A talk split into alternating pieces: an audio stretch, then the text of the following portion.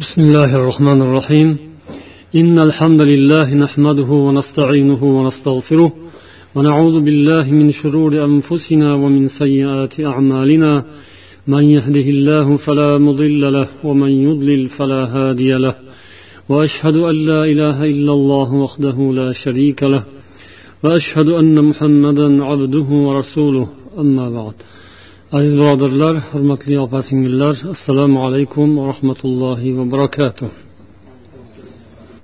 Bugun ham inshaalloh adl mavzusini davom ettiramiz. Alloh taolo bizga nahl surasining to'qsoninchi oyatida marhamat qilgan ulug' bir ne'mati ya'ni ulamolarning ta'riflariga ko'ra islom dinidagi hamma hukmlarni o'ziga jam qilgan oyat إن الله يأمر بالعدل والإحسان وإيتاء ذي القربى وينهى عن الفحشاء والمنكر والبغي يعظكم لعلكم تذكرون الله shubhasiz adlga va ehsonga yaqin qarindoshlarga yaxshilik qilishga buyuradi fahsh va munkar ishlardan zulmdan qaytaradi sizlarga nasihat qiladi shoyatki nasihatni qabul qilsalaringiz deydi Bu oyatning tafsirida ibn kasir yozadilar sufyan ibn uyaynadan rivoyat qilib al adl fi hadal al mawdi huwa istiwa'u sarira wal alaniya min kulli amilin lillahi amalan. Adl bu o'rinda insonning ichki dunyosi bilan tashqi dunyosi barobar bo'lishidir. Alloh uchun qanday amal qilayotgan bo'lishidan qat'iy nazar inson mana shunday sifatga ega bo'lishi bu adl deb aytiladi deb yozadilar. Demak olloh bizga buyurgan adl eng avvalo adl farz buyurilgan. Undan keyin esa mustahab savobli yaxshi o'zingizdan muruvvat siz tomoningizdan yaxshilik sifatida olloh ehsonga buyurgan. Al adl val ihson ikkalasi bir biri bilan yonma yon keladi. Adl bu inson ichki dunyosi bilan tashqi barobar bo'lishi والإحسان أن تكون سريرته أحسن من علانيته إحسان esa insonning ichki dunyosi tashqi dunyosidan ko'ra yaxshiroq bo'lishi bu ehson bo'ladi والفحشاء والمنكر أن تكون علانيته أحسن من سريرته fahsha va munkar fahsha uyat fahsh yaramas ishlar yoki so'zlar qiliqlar munkar umuman qabul qilib bo'lmaydigan inkor etiladigan ishlar. Bu nima? Uning tashqi ko'rinishi ichki dunyosidan ko'ra yaxshiroq bo'lish. Subhanalloh. Qarang. Bu yerda olloh adlga buyurdi ehsonga buyurdi fash va munkardan qaytardi. Buyruq bor farz yana da'vat bor chaqiriq bor taklif bor mustahab. Qilsa savob bo'ladigan targ'ib qilinadigan narsa qilmasa gunoh bo'lmaydi. Birinchisi farz qilmasa gunoh ikkinchisi mustahab qilsa savob qilmasa gunoh emas. Uchinchisi uchinchi guruhdagi amallar harom ishlar munkar ishlar qilsa gunoh va shunga rioya qilmasa undan uzoqlanmasa uzoqlashmasa gunoh harom azob. Endi shuning ta'rifini keltirishganini qarang. Ulamolar. Ya'ni adl bu ichki dunyo bilan tashqi dunyo barobar bo'lsin. Kamidada endi. Adl eng e, kamini oladi ya'ni. Hech bo'lmaganda mana shunday bo'lishi shart. Kamida shunday bo'lishi shart degan adl bo'ladi. Undan kam bo'lib ketishi kerak emas. Ortiq bo'lib ketsa bu ehsonga kiradi. Kamida barobar bo'lib turishi ichki dunyo bilan tashqarisi. Ichingizda nimalar bor o'zingiz bilasiz. Hamma o'zi biladi ichida nimalar borligini. Miyasida qalbida nimalar borligini. Tashqarisini hamma ko'rib turadi bilib turadi. Odil adil bo'lish uchun ikkalasi barobar bo'lsin. Endi ehson nima ekan?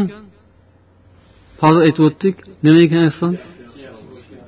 Tashqarisidan ko'ra ichi yaxshiroq bo'lishi kerak.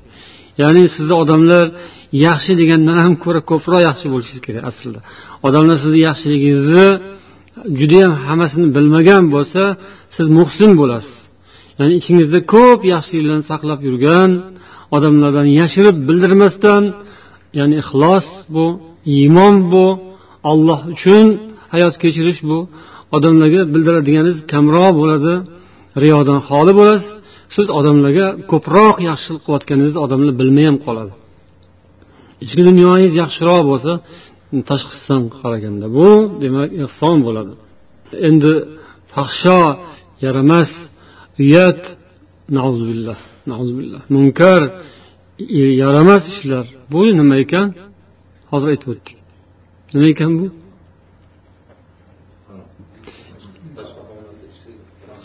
Hmm. tashqi holati ichidan ko'ra chiroyliroq bo'lish. Subhanalloh bu judayam xatarli narsa. Olloh asrasin.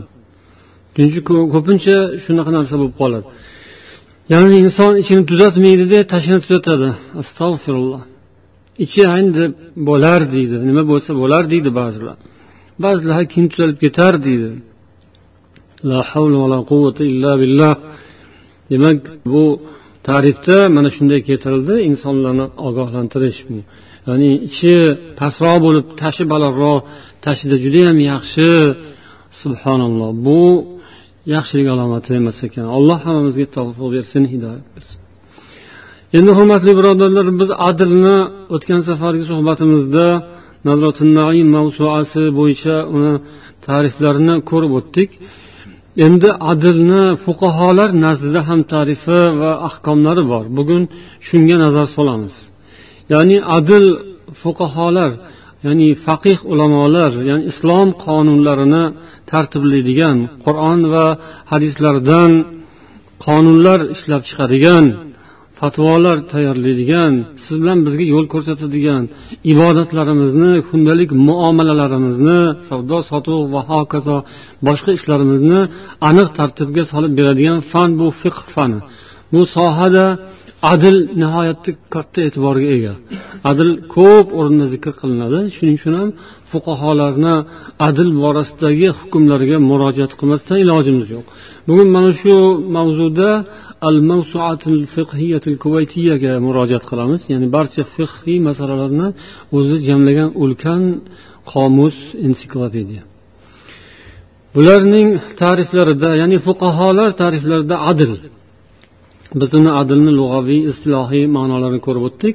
Hozir endi bu yerda adlni tarifi shunday keladiki sifatun tujibu muroatuha al ihtiroz amma yukhillu bil muruati odatan fi zohir. Adl deganda fuqarolar shunday ta'rif berishadiki uning rioyasi insonning odamiyligiga zarar yetkazadigan halol yetkazadigan narsadan ehtiyot bo'lishni taqozo qiladigan sifat. Bu ya'ni bir sifatki adl insonda mavjud bo'ladi va uning kuchi quvvati uni ta'siri bilan uni turtkisi bilan inson odamgarchilikka halal yetkazadigan narsadan o'zini tiyadi. Shunaqa bir hislat tushuncha xulq adl bu ham inson qalbida paydo bo'ladi. Odamiylikka xilof bo'lishi mumkin bo'lgan narsalardan o'zini tiyadi. Harom narsalardan deyilmayapti. Yuqoridagi iborani qo'shimchasi zohir bor ya'ni zohirda odamlarni ko'zida. Adl odamlarni ko'zi bilan o'lchanadi. U qalbini olloh biladi. tashqida tashqi ko'rinishda shunday bo'lishi kerak yuqorida aytilgan ta'rif من تكون حسناته غالبة على سيئاته lisan arab kitobida bunga ta'rif berishadi fuqarolarning istilohida adl insonning hasanotlari sayyoatlaridan ustun bo'lishi ko'p bo'lishi shu adl sanaladi ya'ni odamning yaxshiligi ko'p kamchiligi kam bo'lsa adlga o'tadi kiradi Bu odamiylik sohibi bo'lgan aybdor sanalmagan inson. Muruvvat odamiylik insoniylik. Muttaham aybdor. Ya'ni qanaqadir bir jiddiy narsada aybdor deb topilmagan odam bo'lsa jiddiy bir e, unga bo'yniga ayb qo'yilgan yoki odamlar uni qoralagan qattiq bir ishda işte qoralagan billah shunday narsadan xoli bo'lgan odamni adil sanaladi. Fiqda. Yana ta'riflar har xil ta'riflar bir birini boyitadi muhim muhimlarni tanlab olib ko'rishimiz kerak bo'ladi. Yana yozadilarki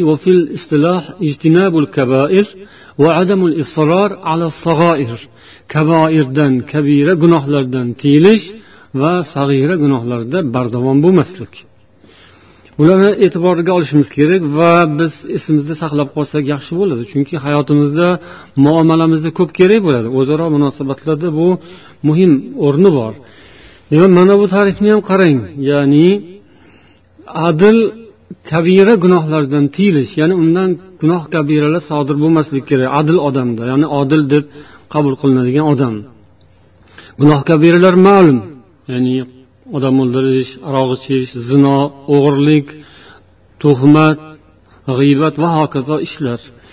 O'shanday narsalardan tiyilgan odam gunoh kabiradan tiyilgan bo'ladi. Endi gunoh sag'ira adlga halol yetkazmaydi. Shu shart bilanki modomiki unda davom etmasa. Gunoh sag'iralar ya'ni kichkina gunohlar unga had qoyim qilinmagan shariatda jazo belgilanmagan ushlab olib uni ma'lum bir jazo bilan uqubatga jazoga tortilmaydigan mahkamaga tortilmaydigan ishlar gunohi sag'iralar bo'ladi. Bu gunoh sag'irani qilgan odam adillikdan chiqmaydi. Lekin shu nima sharti bor ekan? Davom etmaslik kerak ekan. Gunoh ha bu gunoh emasku deb doim qilib yuraverish bu adildan chiqaradi u odamni. Ya'ni gunoh kabiraga o'tib ketadi.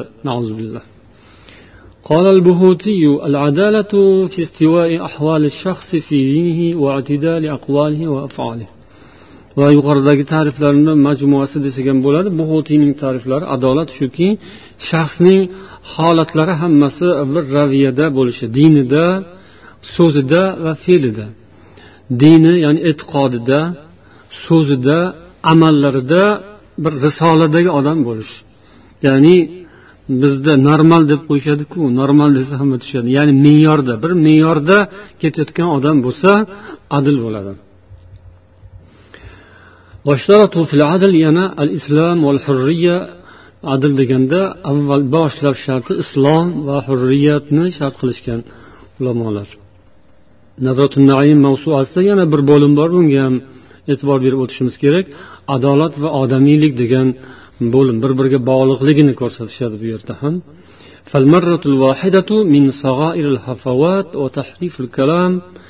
Odamda demak bir marta ikki marta sodir bo'lsa bir kichkina xatolar gunohlar ya'ni gunoh sag'iralar bu yoki tahriful kalom gapni sal burilib ketib qolishi gapida bir adashib ketib qolishi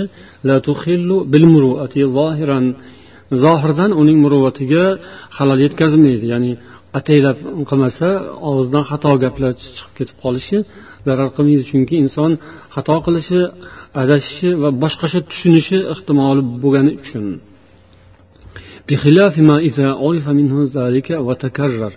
Lekin bu narsa undan bilinib qolgan bo'lsa u odam doim shunaqa qiladi gapni aylantirib yuradi doim yolg'onni qistirib yuradi yoki doim shunaqa ma'ruf bo'lib qolgan. Bu xatarli. Zohir al ihlal zohiri demak uning hukmi halal yetgan bo'ladi unga jarohat yetgan bo'ladi. Bunday odamni guvohligi keyin qabul qilinmaydi chunki uning tabiatida xulqida nosog'lik bor. U nosog'lom odam bo'lib qoladi. Uning so'ziga ishonch yo'qoladi. Shuning uchun o'zaro muomalada va odamgarchilik munosabatlarida musulmonlar hushyor bo'lishlari kerak. Kichkina narsalarga ham e bu narsa qilmaydi demaslik kerak. Mayda narsalardan zarralardan tashkil topadi katta narsalar. Endi yana hali yuqoridagi mavzumiz ya'ni adolat talab qilinadigan o'rinlar faqihlar talqinida shunga kelamiz. Adolat qaysi o'rinlarda adil e'tiborga olinadi? Ko'proq. O'zi hamma vaqt ham inson hayotida doim ertayu kech yotardayu turarda o'tirishdayu taomdayu kalomda salomda va hokazo hamma o'rinda adil lozim. Adil bo'lishi kerak. Odam endi alohida o'rinlar bo'ladiki o'sha yerda adil tilga olinadi va tekshiriladi. Adilmi yoki yo'qmi deb hisobga olinadigan o'rinlar bor. Shular qayerlar bular quyidagilar. Birinchisi ya'ni buni shartli ravishda tartiblangan bir ikki degan raqam. Buni ko'paytirish mumkin ozaytirish mumkin. Birinchisi fi imomi solat namozga imom bo'lishda. Ulamolar bu borada ixtilof qilishgan turli xil fikrlar bor. Ya'ni namozga imom bo'ladigan odam adil bo'lishi shartmi yoki shart emasmi degan masalada turli xil qavullar bo'lgan. Hanafiy va shofiylar nazarlarida adam ishtiroti imami adlan imomni odil bo'lishligi shart qilinmasligi shunga kelishilgan. Ya'ni qanaqa odam bo'lsa ham musulmon bo'lsa e'tiqodi sahih bo'lish musulmon lekin adlga halol yetkazadigan sifatlari bo'lishi mumkin u odam agar namozni to'g'ri ado qilib bersa uning namozi sahih imomligi sahih deyiladi وذهب الحنابلة وهو المشهور عند المالكية مالكيlarda ham mashhur qavl va hambalilardagi qavl shuki imom adlan imom adil bo'lishini ular shart qilishgan ya'ni imom adil bo'lmasa u imomligi durust emas unga iqtido qilib bo'lmaydi Ikkinchisi fi ru'yati hilali ramazon. Ramazon oyining boshlanishi hilolni ko'rishda ham guvoh ko'rgan odam kelib guvohlik beradi. Bunda ham adillik shart qilingan. Bu boradagi adolat hanafiylar nazarlarida adolati zohira deyilgan. Ya'ni zohiriy adolat. Mana shu yerdan ko'rinadi adolatni ikki qismga bo'lingan zohiriy va botiniy adolat. Botiniy adolat haqiqiy adolat. Ya'ni u odam haq haqiqatan ham adil odam. Doim hamma yerda adil bo'ladi. Lekin zohiriy adolat ko'p odam odamlarni nazarida ko'rinishda o'zini ehtiyot qilib yuradi. Lekin agar ozgina uni bunday varolasa ichidan boshqa narsalar ham chiqadi. Ya'ni uni haqida gaplar chiqadi. Bu masalada hanafiylar kengroq yo'l tutishgan ya'ni zohiriy adolat bo'lsa kifoya qiladi deyishgan ba'zi masalalarda. Mana bu ramazon hilolini ko'rishda ham shunday e, so'zni aytishgan. ولكن الفقهاء قالوا بوجوب الصيام على من أخبره مخبر endi ba'zi ulamolar masalan molikiylar va hambaliylarda botiniy adolatni ham shart qilishgan ya'ni noma'lum odam kelib agar oy haqida xabar bersa qabul qilinmaydi deyishgan ya'ni masturul hol uni odamni qanaqa ekanini so'rasangiz hech kim bilmaydi bu odam qanaqa bilmaymiz taniymiz salom alaykumimiz bor faqat yaxshiga o'xshaydi qatdi nima ish qiladi u ilgari nima ishlar qilgan yo uni bilmaymiz Buni otini masturul hol deyiladi. Holati yopiq parda ortida uning ishlari bilmaymiz. Moligiylar bunday odamning xabarini qabul qilinmaydi deyilgan. Chunki u har xil bo'lishi mumkin. Lekin shunday odam so'zi olinmasa ham o'ziga farz bo'ladi. O'sha odam o'zi shunga amal qilishi farz bo'ladi. O'zi ko'rgan lekin odamlar uning gapini qabul qilmasa guvohligini qabul qilmasa o'ziga vojib ro'zani o'zi tutishi vojib. Chunki uning nazarida uning e'tiqodida ramazon boshlandi. Uchinchi masala qibla masalasida. Zahabal jumhur fuqaho barcha fuqaholar qibla masalasida ham adil bo'lishini shart qilishgan. Fosiq odamning so'zi qabul qilinmaydi.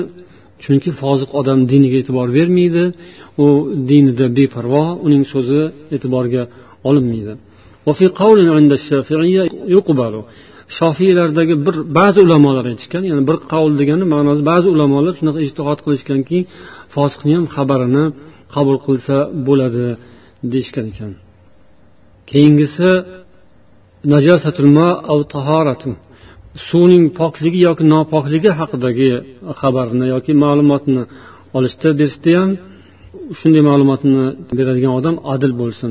Chunki fosiq odamni rivoyati uning so'zi qabul qilinmaydi deyishadi. Undan keyingisi valiyu nikoh nikohda vali bo'ladigan odam.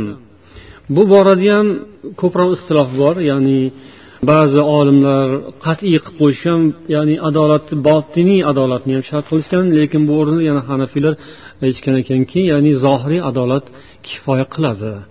Chunki bu narsa judayam qiyin mashaqqat bo'ladi odamlarga. Shuning uchun zohiridan yomon bo'lib tanilmagan odam bo'lsa uning valiyligi nikohdagi valiyligi hisobga o'tadi.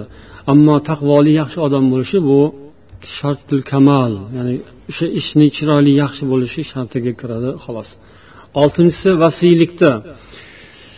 Vasiylik ya'ni himoyaga olish biron bir yetimni o'zini qaramog'iga olish masalasida. Bunda ham yuqoridagiga o'xshagan ya'ni zohiriysi kifoya qiladi.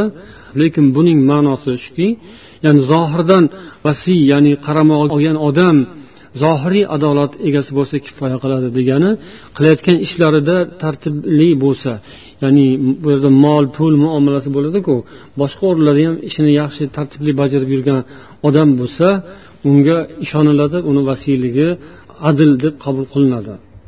Yettinchisi al adl bayna zavjat oilalar ayollar o'rtasida adolat qilish ya'ni birdan ortiq ayoli bo'lgan odamlarga tegishli.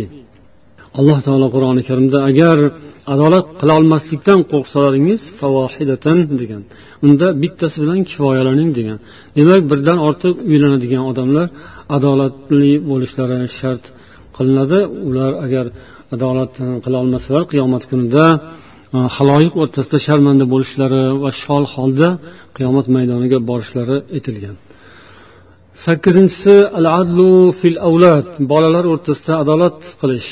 ذكر الفقهاء كذلك مراعاة العدل في الهبات bolalarga hadya sovg'alar ulashilgan mahalda adil bo'lish barobar barchaga barcha bolaga ajratmasdan hadya berishni aytishgan noman ibn bashir roziyallohu anhudan bo'lgan rivoyatda hikoya qiladilar ya'ni bu kishi otalarini bir narsa hadya qilganlari keyin onalari bu ishni rasululloh sollallohu alayhi vasallam oldilariga olib borib guvohlantirmaguningizcha rozi bo'lmayman deganlari keyin payg'ambar alayhissalom huzurlariga kelganlarida payg'ambarimiz boshqa bolalaringga ham shunaqa hadya berdingmi?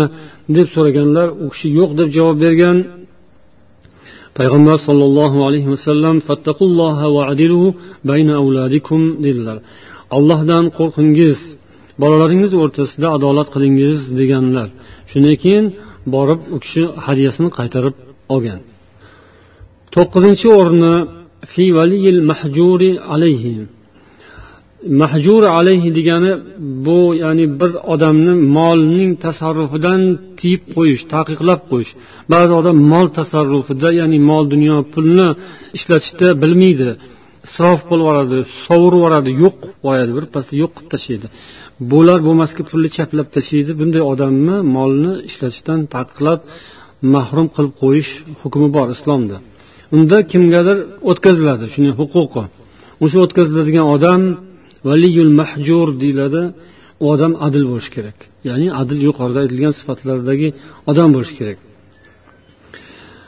ذهب الفقهاء إلى أن من من شروط ولي الصغير أن يكون عدلا sag'irning valisi demak adil bo'lishi kerak. U kim bo'lsa ham otasi bo'ladimi yoki bobosi bo'ladimi yoki ulardan boshqa odamlardan bo'lsa ham. Yana majnun va matuhning molida ham xuddi shunday hukm tadbiq qilinadi. Ya'ni majnun aqldan ozgan odam matuh nogiron odam o'zini o'zi uncha boshqara olmaydigan hm, kasalmand odam. Bularni ham molini tasarrufida shunday bir vasiyga topshiriladi. O'ninchisi fishuhud ya'ni guvohlik masalasi.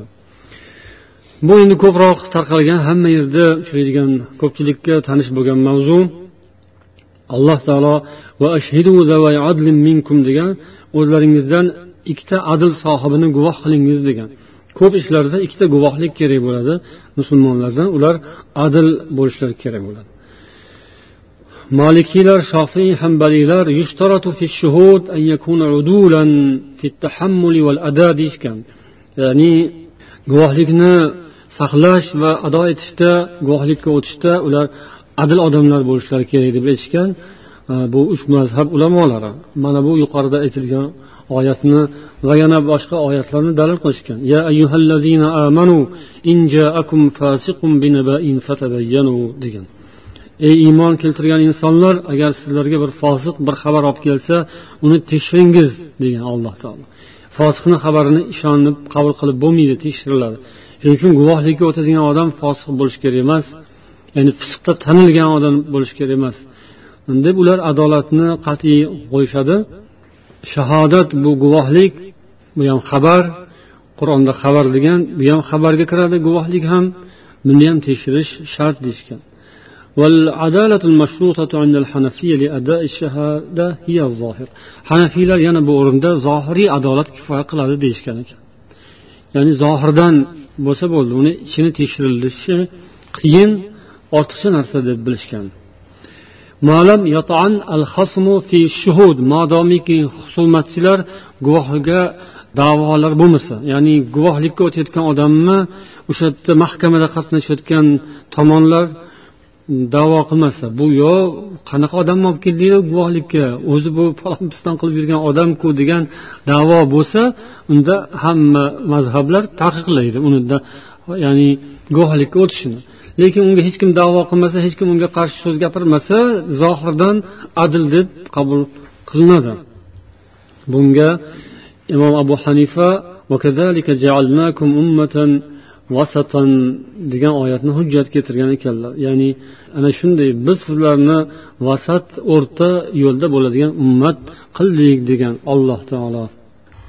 Chunki adolat mana shuni taqozo qiladi. Ya'ni o'rta hol bo'lib yashayotgan odam bo'lsa adolatga o'tadi. Lekin shunday bo'lsa ham ya'ni imom abu hanifaning ikkita sohiblari ya'ni ikki shogirdlari botiniy adolat shart deyishgan ekan ular uni yaxshilab tekshirish kerak ya'ni sudga guvohlikka keladigan odamni shunday ko'rinishi bilan kifoyalanib bo'lmaydi deyishgan imom abu yusuf bilan imom muhammadlar boshqa mazhab ulamolari bilan bu o'rinda demak ular muttafiq bo'lishgan ayniqsa yana ta'kidlanadi. Barcha ulamolar nazarida al hudud va qisosda tekshirilishi shart. Bunda hech qanday ixtilof yo'q. Ya'ni jazo beriladigan jazo qoyim qilinadigan guvohlik bor. Guvohliklarni turi ko'p. Ba'zi guvohlik ba'zi ishlarni natijasida kimlargadir jazo beriladi. Qasos olinadi. Qasos ham har xil ko'rinishda bo'lishi mumkin. Odam o'ldirilgan qasos yo boshqa qasos. Bunday holatlardagi guvohlik botiniy ah, adolatni taqozo qilishini aytishgan barcha ulamolar. Zohirga kifoyalanib bo'lmaydi. o'n birinchisi hadis hadis rivoyat qilishda ذهب أئمة الحديث والفقه إلى أنه يشترط في من يحتج بروايته في الحديث hadisni rivoyat qilgan odam uning hadisi qabul bo'lishi uchun adil bo'lishi shart qilingan saliman min asbabil fisqi va xavarimil murua fisq fujur deb sanaladigan ishlardan va odamgarchilikka xilof bo'ladigan ishlardan salomat bo'lishi kerak Muruvvatni ham ta'riflarini juda kengaytirib o'z o'rnida keltiriladi. Ya'ni odamiylik deganda bu ham har kim har xil tushunishi mumkin. Ba'zilar bu odamgarchilikka xilof keladi deb uyalib o'zini tiysa ba'zilar he hech narsa qilmaydi deyaveradi bunday narsadan ya'ni tiyilmaydigan o'zini ehtiyot qilmaydigan beparvo odamlarni hadislari qabul qilinmagan. hadislar nihoyatda roviylariga e'tibor berib ularni qattiq tekshirilgan ya'ni botiniy adolat qo'llanilgan hadis roviylariga zohirdan o'zi yaxshi odamga o'xshaydi bilan uning gapi qabul qilinmagan وتثبت عدالة الراوي إنما بتخصيص muaddilina va imma bil istifada mana shu roviylarning e, adolatini qanday qilib aniqlanadi deganda buning yo'li muaddilin odamlar tomonidan berilgan baho. Ya'ni shunday maxsus ulamolar bo'lishadi. Tarixchi judayam zukko hamma narsani kuzatib yuradigan ulamolar bo'lishadi. Jarh tadil ashoblari ya'ni odamlarni tadil adil qilib to'g'irlaydigan va jarh qilib jarohatlab bu bo'lmaydigan qilib chiqarib qo'yadigan o'zi fan bor. Ya'ni o'sha odamni yaxshilab tanqid qilishadi ular. Haqqoniy ravishda. Ular ichki holatlarni ham tekshirib yurishadi bilishadi ya'ni. O'shanday mutaxassis olimlar tomonidan berilgan bahoga asoslaniladi. Ya'ni hadis roviylarini adil ekanini bilishda bu bitta yo'li. Ikkinchisi istifoda. Istifoda degani shuhrat topib tarqalib ketishgan bir xabar. Ya'ni u tekshirishga hojat yo'q. Ya'ni ya tekshirish hojat yo'q. Bir odam haqida shunday bo'ladiki فمن اشتهرت عدالته بين أهل النفل أهل النقل والعلم. ilm va naql ahli o'rtasida uning adolati o'zi mashhur bu tanil tarqalgan bo'ladi uni tekshirishga hojat yo'q uni tanqid qilib uni anu manu qilib surishtirish tarafdan behuda ish ya'ni bekorchilik u bo'ladi u birov uni yomon niyat bilan qilishi mumkin uni qasdlab bir kavlab buni bir aybini ochib bir anavi qilaylik degan nauzubillah shunaqa bir fisq fujur unaqa odamdan o'zi fosiq bo'ladi. O'shanaqa e, qilmasa oddiy odamlar musulmonlar va ahli ilmda biladi u inson yaxshi odam degani bo'ldi. Va unday insonlarni ya'ni hammaga yaxshilik bilan tanilgan insonning so'zi ya'ni guvoh e, ularning hadislari qabul qilinadi adil insonlar sifatida. O'n ikkinchi holat fi noziril vaqf vaqf noziri nozirlik degan so'z bu qadimroq sal eskirib qolgan so'z. Bu o'tgan asrni avvallarida ishlatilgan. Davlatni ministrlarini ham nozir degan xalq ta'lim noziri maorif noziri ya'ni nimadir noziri deb vazirlarni nozir deyishgan. Ya'ni nazorat qilib kuzatib turuvchi odam bir mas'ul odam ishlarga bu yerda vaqf noziri ya'ni vaqf mollarini nazorat qilib hisobini qilib turadigan shunga xo'jayinlik qilib mas'ul bo'lib turadigan odamni haqida ketyapti. Bu odam bunday odamlar ham adil bo'lishi shart qilinadi. Agar ular hokim tomonidan tayin qilingan bo'lsa hokim tomonidan tayin qilingan degani bu mas'uliyati yuqoriroq yuqoriroq martaba ishi jiddiyroq bo'ladi. Odamlar o'zaro kelishib bir insonni nozir qilib tayinlangan bo'lsa tayinlashgan bo'lsa buning darajasi o'ziga yarasha bo'ladi. Agar hokim tomonidan tayinlangan bo'lsa buning masalasi jiddiy va fosiq odamga bunday mansab berilishi mumkin emas.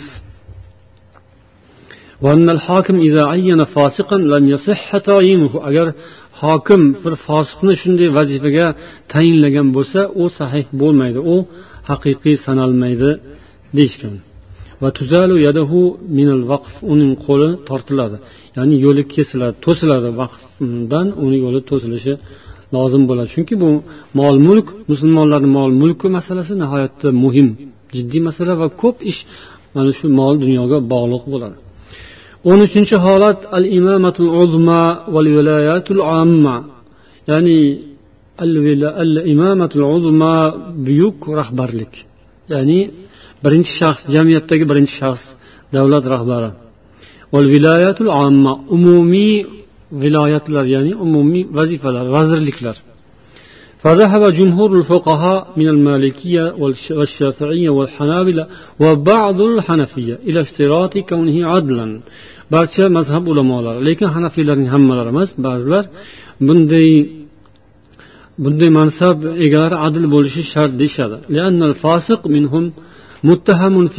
chunki fosiq odam dinida muttaham dinida aybdor odam unday odamlar bu mansablarga tayinlanishi yoki saylanishi mumkin emas وذهب الحنفية إلى أن العدالة ليست شرطا للصحة lekin hanafiy ulamolar aytishganki mana shunday eng birinchi rahbarlik ya'ni davlat rahbari mansabiga tayinlanishda adolat bu yana o'sha ya'ni botiniy adolat shart qilinmaydi deyishgan ومثل الإمام الأعظم في شرائط العدالة الولاة العامون والوزراء vazirlar va hokazo bularni ham ishida botiniy adolat shart qilinmaydi zohiriy adolat kifoya bo'ladi. Ya'ni shu zohiriy adolat bilan ular o'ziga yuklatilgan vazifani bajara olsa bu sahih bo'ladi ya'ni makruhlik bilan sahih bo'ladi. O'n to'rtinchisi fil va ulatil mazolim qozilar mahkama boshliqlari va hokazo shunday ishlardagilar bular ham yuqoridagi hukmga ilova bo'ladi ya'ni bu yerda ham adolat shart va o'rtada ba'zi bir qovullar bor ya'ni zohiriy adolat yoki botiniy adolat deganlar bor bunga payg'ambar sollallohu alayhi vasallamni mana bu hadislarni hujjat qilishadiki لقوله صلى الله عليه وسلم لأبي ذر أبو ذر رضي الله عنه payg'ambar sollallohu alayhi vasallam aytganlar sening ustingga namozlarni keyinga suradigan amirlar kelib qolsa nima qilasan? Nima qilarkinsan dedilar. Shunda abu zar aytdilar nima qilishim kerak? Nimaga buyurasiz mani? dedilar. Namozni o'z vaqtida o'qi. Agar ular bilan ham namozga to'g'ri kelib qolsa o'qi. Ular bilan o'qigan namozing nafl bo'ladi dedilar. Ya'ni namozlarni o'z vaqtida o'qimaslik masalasi. Bu ham insonga uning xulqiga uning adolatiga ta'sir qiladi. Va hokimlar agar shunday bo'ladigan bo'lsa ular bilan namoz qachon o'qib bersa o'shanda o'qishing mumkin u senga nafl bo'ladi lekin vaqtiga vaqtida o'zing o'qigin deb buyurganlari bundan shuni e, istinbot qilishganki ya'ni ana shundaylarning ham adolati shartli ravishda qabul qilinadi. Ya'ni makruh lekin qabul qilinadi. O'n beshinchisi al adl fil hukm hukm yuritishda adl qilish. Ya'ni hukm chiqarish. Avvalo bu shu hukumat odamlarga tegishli narsa. Qolaversa undan keyingisi har bir odamda ham nimadir so'z bo'ladi xulosa bo'ladi shu ham bir jihatdan hukmga o'tadi. Alloh aytadi yuqorida o'tgan oyat alloh adlga va ehsonga buyuradi. Yana bir oyatda adolat qilingiz albatta olloh adolat qiluvchilarni yaxshi ko'radi degan. Payg'ambar sollallohu alayhi vasallam aytadilarki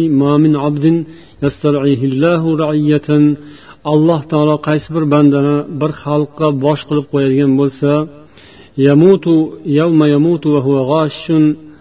agar u o'layotgan paytda xalqqa xiyonat qilgan yoki xalqqa zarar keltirgan holda o'ladigan bo'lsa illa harramallohu alayhi janna alloh taolo unga jannatni harom qiladi deganlar ya'ni xalqqa bo'lgan odamlar ishda so'zda amalda adil bo'lishlari lozim ما من أمير يلي أمر المسلمين ثم لا يجهد لا يجهد لهم Qaysi bir odam musulmonlar ustida amir bo'lgan bo'lsa keyin o'z ishida astoydil bo'lmasa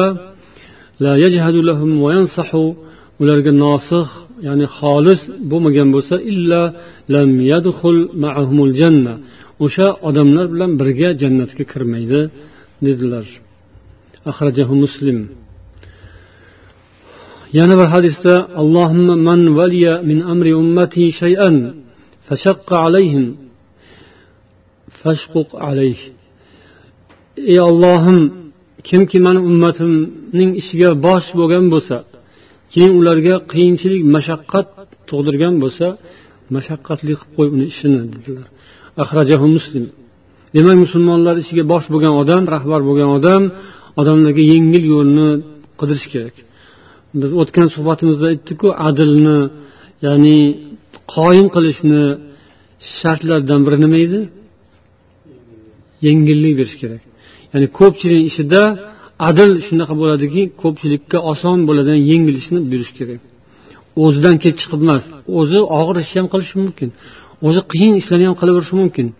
Lekin bundan kelib chiqib hukm chiqaradigan bo'lsa adolat ketadi bitta adolat bo'lmaydi. O'zidan emas ko'pchilikdan kelib chiqib qilish kerak ko'pchilikka oson yengil bo'ladigan yengil bo'ladigan hukmni yo'lini chiqarish kerak. Shu yerda adolat qoyim bo'ladi. Va bu to'g'ri ish bo'ladi. Mana bu hadisda ham shunaqa deyaptilarki mani ummatimga bosh bo'lib qiyinlashtirganni ishini qiyinlashtir deganlar. Muslim rivoyat qilgan hadis. Yuqoridagi abu hanifa yoki boshqalarni so'zlaridan hali adolat haqida keldiyu gaplar. Masalan adolat zohiri kifoya qiladi degandan ham hikmat nima? Uni ba'zidan e bu noto'g'ri gapirishibdi deyishi mumkinda. Qaysidir odam o'zinikini aql o'zinikini to'g'ri deb biladi. Sal o'ylamasa. Lekin mana bu hadisni eshitsa ehtimol ha deb qolishi mumkindir. Ya'ni o'sha e, botiniy adolat bo'lsin deb talab qilib olish ishni qiyinlashtiradi. Ya'ni ko'p narsani orqaga surib tartib inson yo'q bo'lib ketadi. E, demak yengillik bilan amalga oshirish yo'li sifatida. Yoki hazrati umar roziyallohu anhudan ham rivoyat bo'lgan so'zda aytganlar ashtaki ilallohi min jaldil fasiq va dafi solih deb. Ya'ni alloh taologa shikoyat qilaman. Fosiqning fosiqning botirligidanu solihning zaifligidan. Fosiqning zabardastligidan. Ya'ni fosiq fojir ya'ni lekin u zabardast ishni qoyillatadi bir ishni topshirsa judayam qoyil maqom qilib bajaradi. Solih taqvoli odam bor zaif bor ishni eplolmaydi bir ish unga ishonib topshirsangiz dabdala bo'ladi deydi. Uni yomon qilib qo'yadi. Uniga topshirish kerak emas. O'zi solih yaxshi odam ishni eplolmaydi shuning uchun ibn taymiya shunday o'rinlar bo'ladiki deganlar ba'zan shunday voliylik yoki ba'zi bir vazifalarni topshirishda o'sha ishni uddalaydigan jihatiga qaraladi ya'ni adli zohiriy adl bo'lishi kerak. Imom abu hanifa aytganlaridek kamida zohiriy adl ya'ni o'sha ma'lum nuqtalarda turadigan bo'lishi kerak. Hamma yog'ini buzib yuboradigan bo'lmaydi. Unga hech narsani topshirolmaydi lekin bunday taqqoslaganda undan ko'ra afzalroq odamlar bo'la turib sal uning darajasi pastroq odamni birinchi o'ringa qo'yish mumkin bo'ladi omma manfaatdan kelib chiqib. Payg'ambar sollallohu alayhi vasallamning yana bir ikkita hadislari bilan inshaalloh suhbatimizni yakunlaymiz. عن انس بن مالك رضي الله عنه قال قال رسول الله صلى الله عليه وسلم اذا حكمتم فعدلوا agar sizlar hukm yurg'izsangiz adolat qilingiz dedilar rasululloh sollallohu alayhi vasallam yana dedilar innal muqsitina indallohi ala manabira min nur an yaminir rahman qiyomat kuni adolat bilan o'tgan insonlar rahmonning o'ng tomonida rahmonning yonida nurdan bo'lgan minbarlar ustida bo'ladilar إن حب الناس إلى الله يوم القيامة وأدناهم منه مجلسا إمام عادل qiyomat kuni bo'lganda alloh taologa eng suyukli bo'ladigan odamlardan biri yoki allohga eng yaqin o'rinda turadigan odamlardan biri odil podshohdir ravohi termiziy yana buning hadisning davomida bor va va o'sha kunda alloh taologa odamlar ichida eng yomon ko'rinayotgan eng xunuk eng yomon odamlardan biri va allohdan allohning rahmatidan ya'ni eng uzoqda qolib ketadigan odamlardan biri imomun joir zolim podshoh zolim rahbar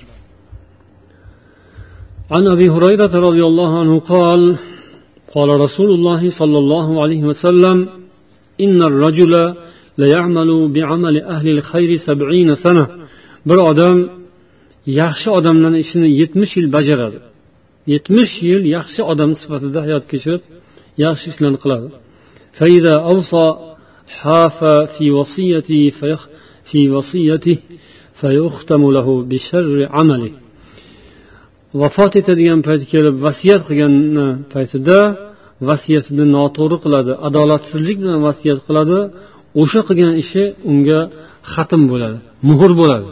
Muhr oxirida qo'yiladiyu muhr bo'lmasa qabul qilinmaydi hujjatlar. Muhr hammasini tasdiqlab beradi. U odamni yetmish yillik amalini tasdiqlaydigan ishi oxiridagi qilgan vasiyati bo'ladi deydilar.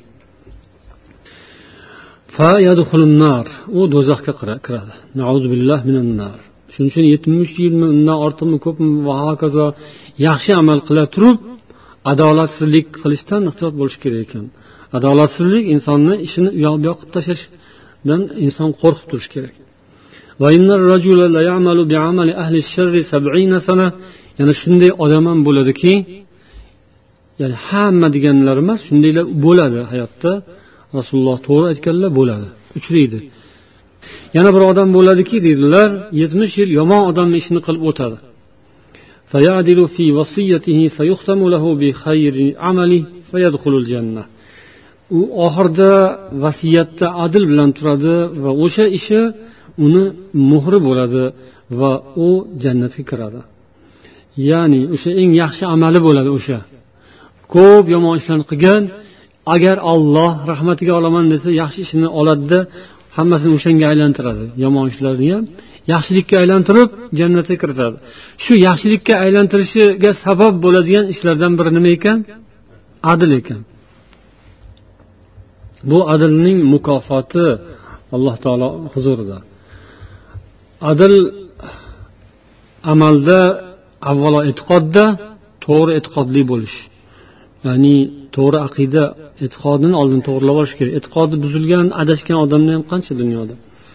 to'g'ri e'tiqodda bo'lish undan keyin amalda ham so'zda adolatli bo'lish mana bu hadisda ham payg'ambar alayhissalom so'zda adil bo'lishga chaqirganlar an abi said al-khudriy roziyallohu anhu qol قال رسول الله صلى الله عليه وسلم إن من أعظم الجهاد كلمة عدل عند سلطان جائر eng buyuk jihod eng buyuk jihodlardan biri zolim sulton huzurida haq so'zni adil so'zni aytishdir ya'ni to'g'ri so'zni aytish ham jihod va eng adil ish adilni yaxshi bir ko'rinishi عن عبادة بن الصامت رضي الله عنه قال بايعنا رسول الله صلى الله عليه وسلم على السمع والطاعة biz deydilar ubodat ibn somit roziyallohu anhu payg'ambar sollallohu alayhi vasallamga bayat bergan paytimizda doim itoat qilishga usrina va fi usrina va yusrina qiyin kunda ham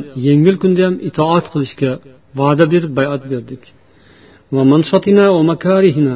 G'ayrat shijoatga to'lib turgan paytimizda ham yalqovsirab yoqtirmay turgan paytimizda ham itoat. Bir ishni egasiga topshirilgan bo'lsa talashmaslikka bayat berganmiz. Ya'ni bir ishni bir kishiga topshirilgan rahbarlikmi yoki bir mas'uliyat vazifami mol ishidami boshqa ishdami topshirilganda o'sha bilan talashmaslikka qayerda bo'lsak ham biz adl so'zni aytishga va'da berib bayat berdik bu borada malomat qiluvchining malomatidan qo'rqmasdan olloh uchun to'g'ri so'zni gapirishga va'da berib bayat qildik dedilar سبحانك اللهم وبحمدك أشهد أن لا إله إلا أنت أستغفرك وأتوب إليك. والسلام عليكم ورحمة الله وبركاته.